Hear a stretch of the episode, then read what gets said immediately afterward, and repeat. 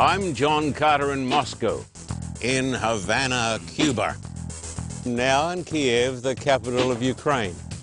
I'm John Carter in Petra, right here in communist China, reporting from India. Hi, I'm John Carter in the Solomon Islands. I'm John Carter in Soweto, from El Salvador. I'm John Carter in Sydney, Australia. John Carter tells stories from down under, grace abounding where least expected. Welcome today. We're so glad to have you with us. I'm going to talk today about grace abounding in the most unexpected places. Now, I've just come back from one of the most unexpected places where you think you're going to find grace, and that is in the land down under. I've got some terrific stories to tell you. Have you ever heard of the eastern brown snake? Well, you're going to see him today. I was going to say we brought one along so you can look at it. but it's the second most dangerous snake in the world. I'm going to show you a picture of it today. I want you to take your Bible and come over here to the book of Romans, please. Romans. Let me see what the text is when I get my eyes on. Romans chapter 5 and uh, verse 20. It's one of those super texts in the Bible. Romans chapter 5 and verse 20 says, Moreover, the law entered that the offense might abound. The law doesn't give us too much good news. It tells us that we are offenders.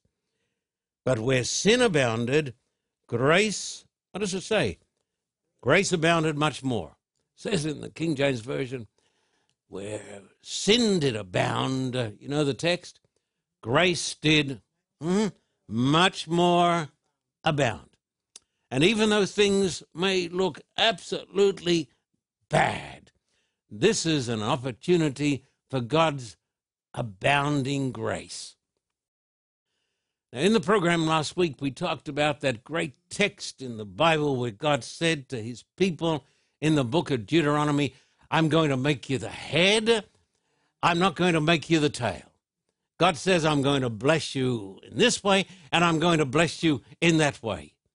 And so today we're going to talk about not just grace, but what is it called? Abounding grace, super grace. Now, Sydney is my hometown. And my town, which is called Sydney, is a secular society. When I first came to the United States of America, I was sort of uh, uh, amazed by how religious the people were. I went in to buy a, a, a motor car and I got a Bible study.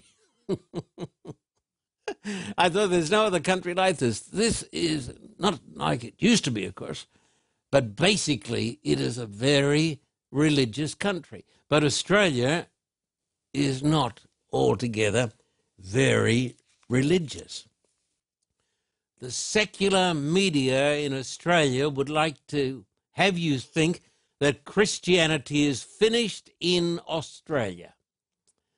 But as I said in that famous movie, remember remember the line? You're dreaming. You're dreaming if you think Christianity is finished in Australia. Uh, Sydney is very close to my heart. In 1982, I had the privilege of running a campaign that lasted for six months in the Sydney Opera House. So I just love that place. I, I know inside, backside, front side. Had tremendous crowds come to the Sydney Opera House in totally secular Sydney. People say, um, this just doesn't happen. This is inside the Sydney Opera House. This is inside the great concert hall. Uh, folks find this hard to believe now, but we had the largest crowds in the history of the Sydney Opera House, and that record hasn't been broken. And this is going back, this is going back to the 1980s, and there were people back there like Doubting Thomas, as they said, it can't happen, it won't happen, it's impossible, the days of public evangelism. Oh, please, don't play the old tune to me because I believe and you believe in abounding grace. And this, my friend, is in secular Sydney, where the skeptics in the church said, Can't happen. The great Roman Catholic theologian, St. Augustine, said this Our souls were made for God, uh, and they cannot rest until they rest in Him. There's something inside the human heart that is empty, restless, and lonely, and that is because of the lack of God. And even in secular Sydney, people are hungry for God. I want to read you a text. I want you to come over to one of the great texts Matthew chapter 16, 13 to 18. Dear hearts and gentle people, here in beautiful Southern California, where it's not raining today, it's a beautiful sunny day. Matthew 16, 13 to 18, when Jesus came into the region of Caesarea Philippi. He asked his disciples, saying, saying, Who do men say that I, the Son of Man, am? So they said, Some say John the Baptist, some Elijah, others Jeremiah, or one of the prophets. He said to them, But who do you say that I am? Simon Peter answered and said, You are the Christ, the Son of the living God. Jesus answered and said to him, Blessed are you, Simon Bar Jonah, for flesh and blood has not revealed this to you, but my Father who is in heaven.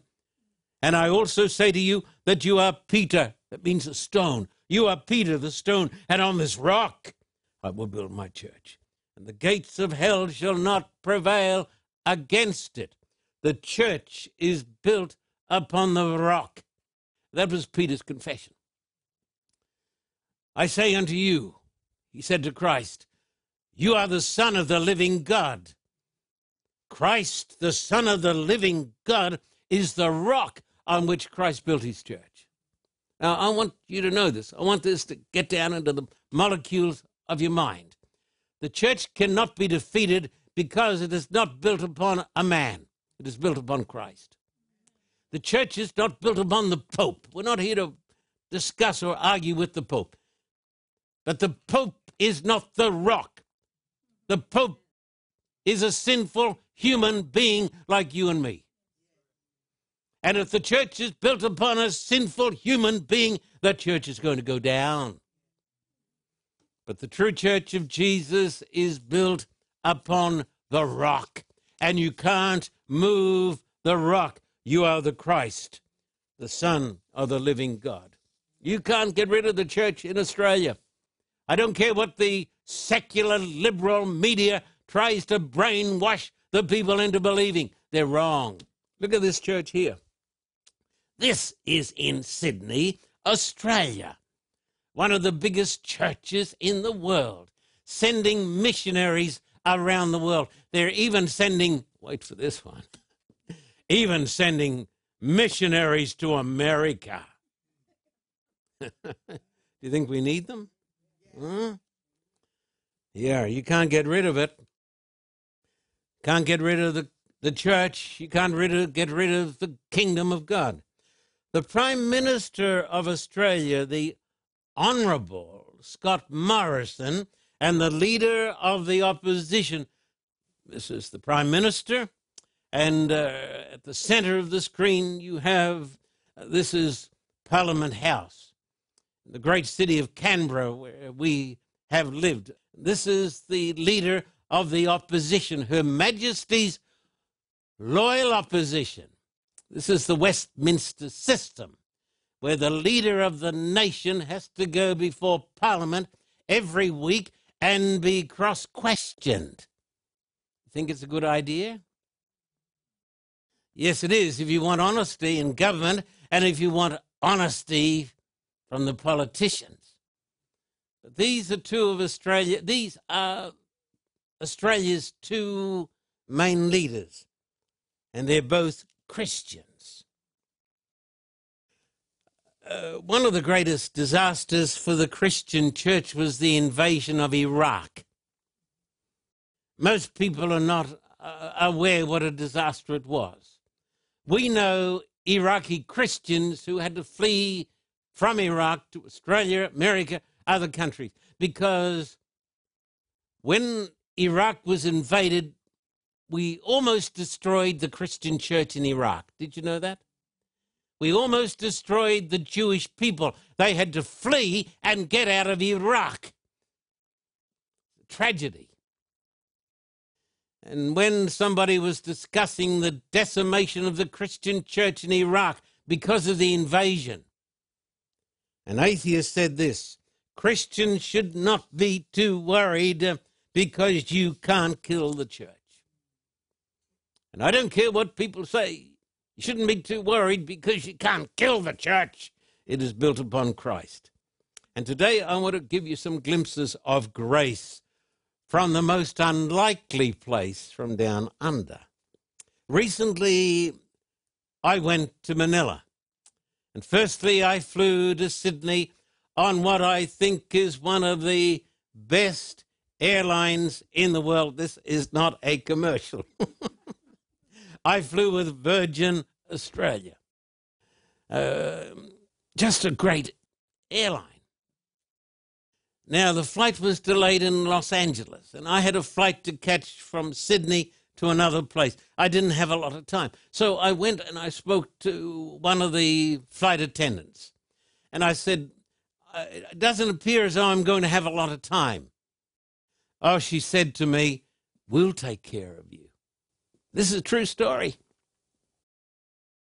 When I got off and I was uh, at the carousel to get my bags, four of these girls came up to me and surrounded me.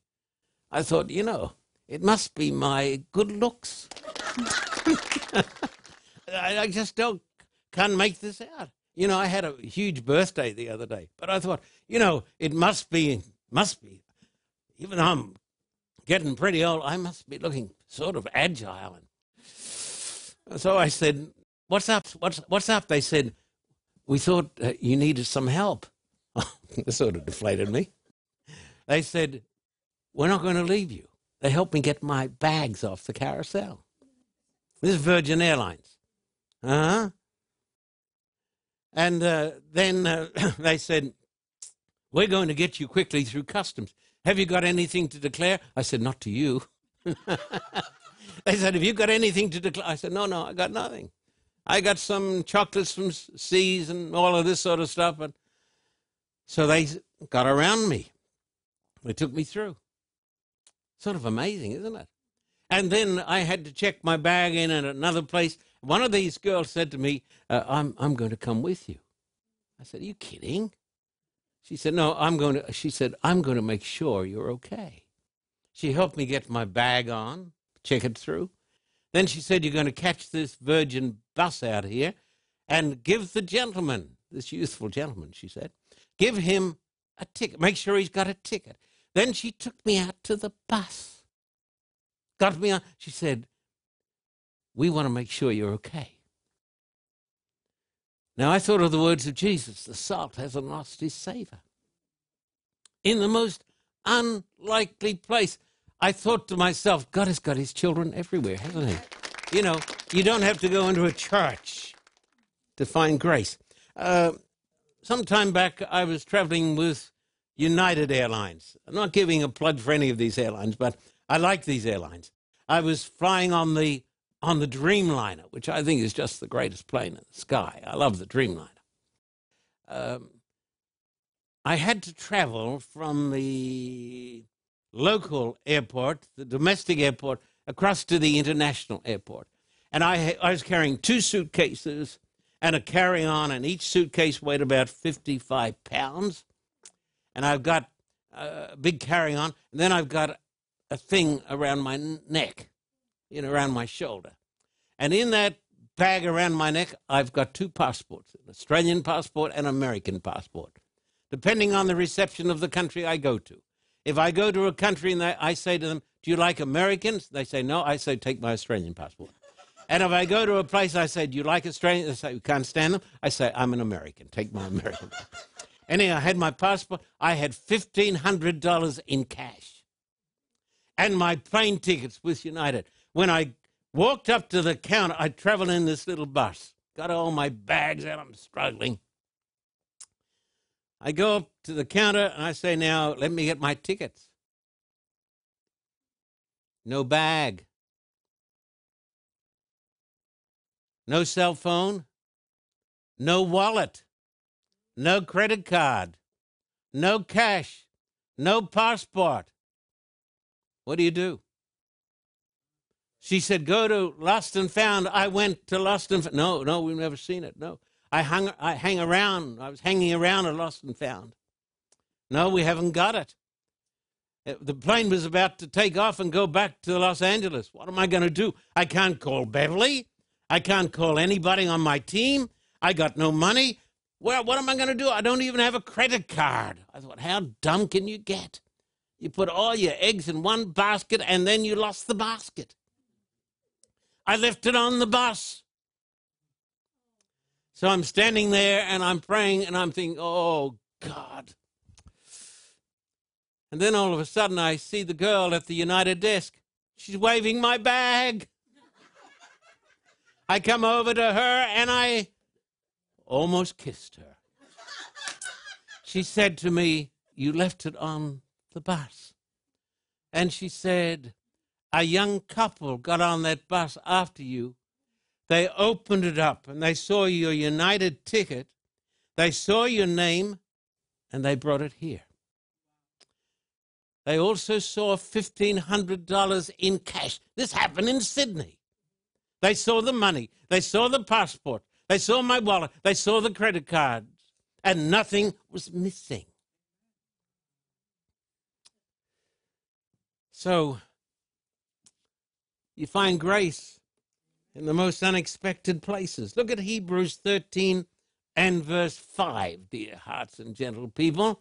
Hebrews 13 and verse 5. Let your conduct be without covetousness. Be content with such things as you have, for he himself has said, I will never leave you nor forsake you. You get that? God won't leave you. Uh, even when you've, you've lost your passports and you've lost everything, you can be on top even when you're down under and everything is beating you up. I promised to tell you about the big brown snake. Mm-hmm. Well, one day I was staying in Coolangatta, which is right on the the beach, a beautiful place in North New South Wales. And one night late, I went for a walk, and as I was going for a walk, I had to walk past what Australians call a pub. You know what a pub is? It's a hotel. And an old guy came in, a real old Australian, and he, little tipsy, and he said to me, "Hey, sir," he said. Yeah, so I thought I'd better stop. He said, "You look a very wise man." Now he was drunk. He said, "You do look a very." He he said, "Why don't you and I get together and we're going to try to straighten out all these young people?" He said, "They're going off the rails, mate." He said, "You and I ought to get together." I said, "Well, maybe they won't want to listen." When this old Australian stood there contemplating me, a little tipsy, and he said, "You know what? You're right. There's a snake in paradise."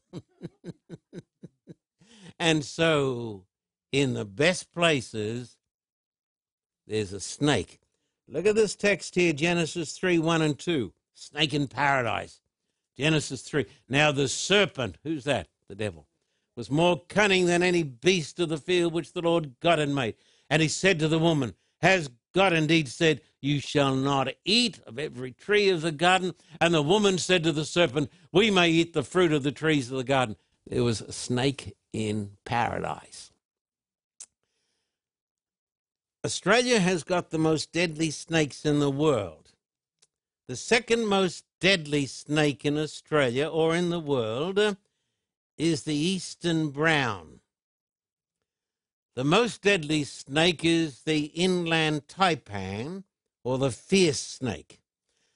We have a place in Australia to which we go on occasions, and because it's out in the bush and for much of the time uninhabited, and because it's right next to a mighty river, and there are lots of rodents in the bush, you have this creature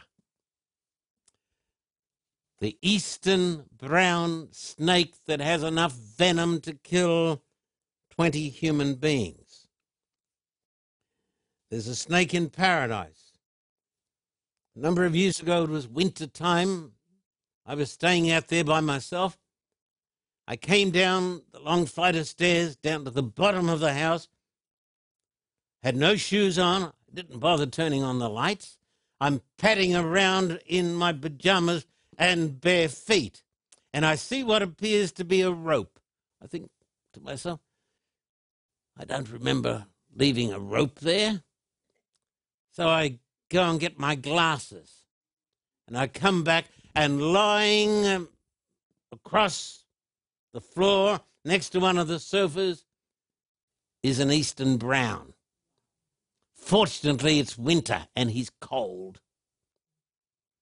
But if I'd stepped on him like a bolt of lightning, he would have pumped venom into me, and I would have had only a short period of time to get to the doctor, to the hospital, and receive antivenin and be placed on a respirator.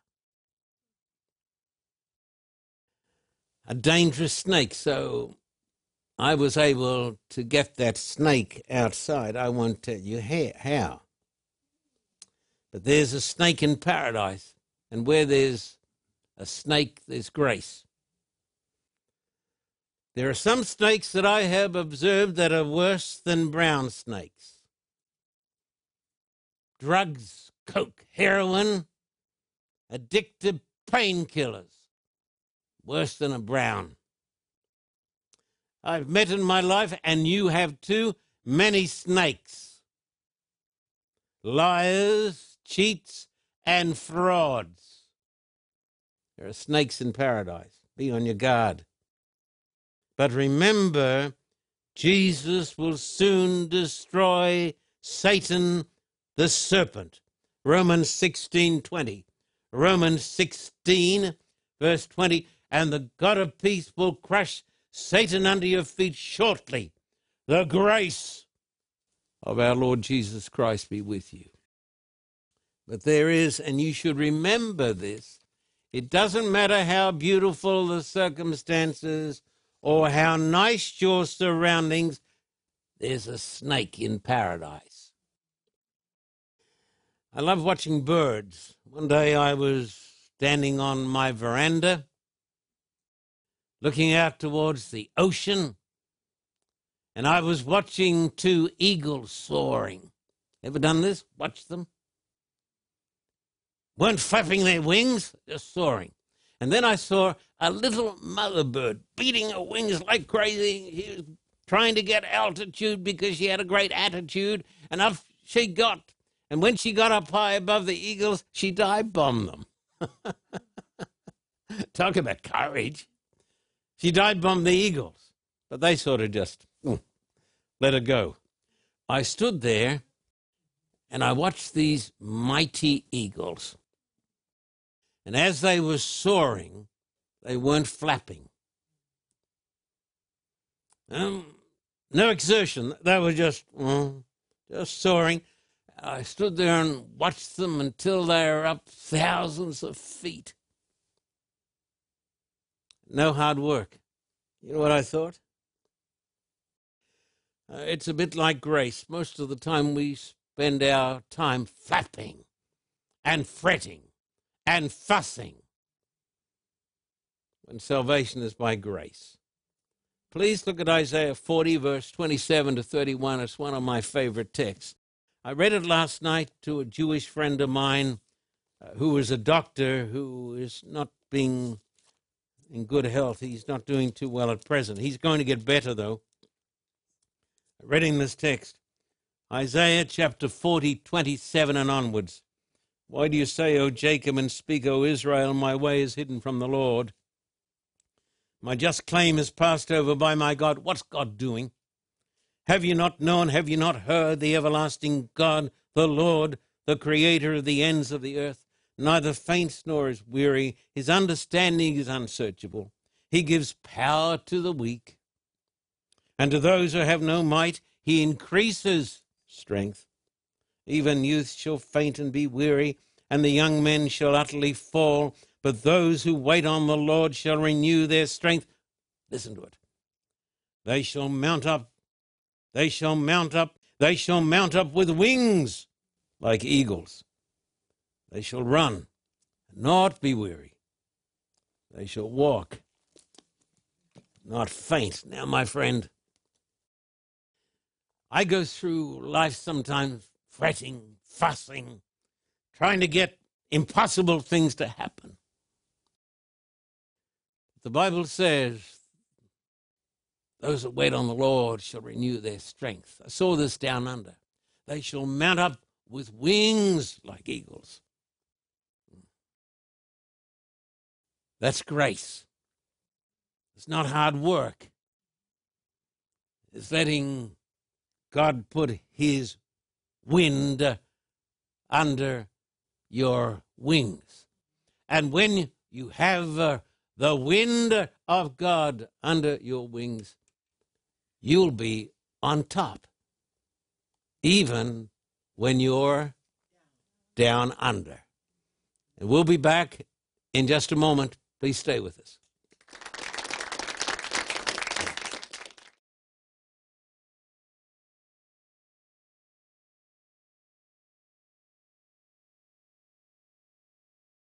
The reviews for the John Carter biography are in, and this is what they say. Anyone who reads this fascinating book and is not moved should check to see if they still have a pulse. I believe this book about God's miracles in Russia and Ukraine will burn the flame in your heart. This could prove to be one of the most important books ever written about public evangelism. Make sure you get a copy. I believe this book about John Carter's life will help readers grasp a vision for their lives.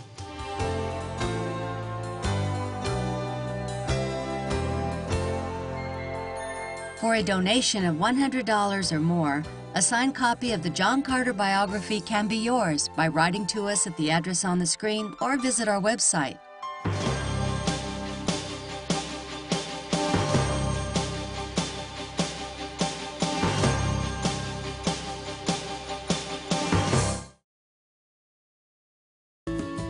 Greater Manila is more than 20 million souls. Almost all these beautiful people are ignorant of the true gospel of Christ. Manila needs Jesus. 35 years ago, John Carter came to Manila. Pastor Carter is returning to Manila with an urgent assignment preach the gospel of Christ and the great truths of the Bible.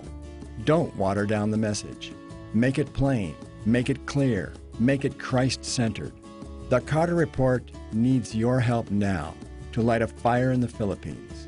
Your gift will help open the doors of bondage, smash the chains of sin, and open the gates of paradise to thousands of lost souls.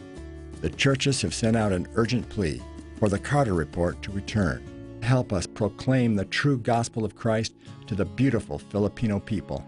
Please send your support to the address on the screen, visit our website, or call the Carter Report.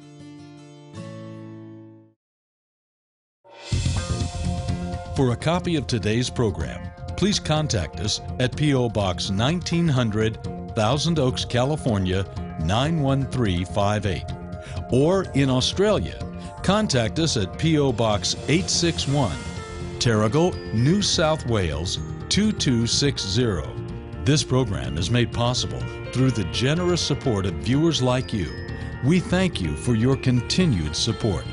May God richly bless you.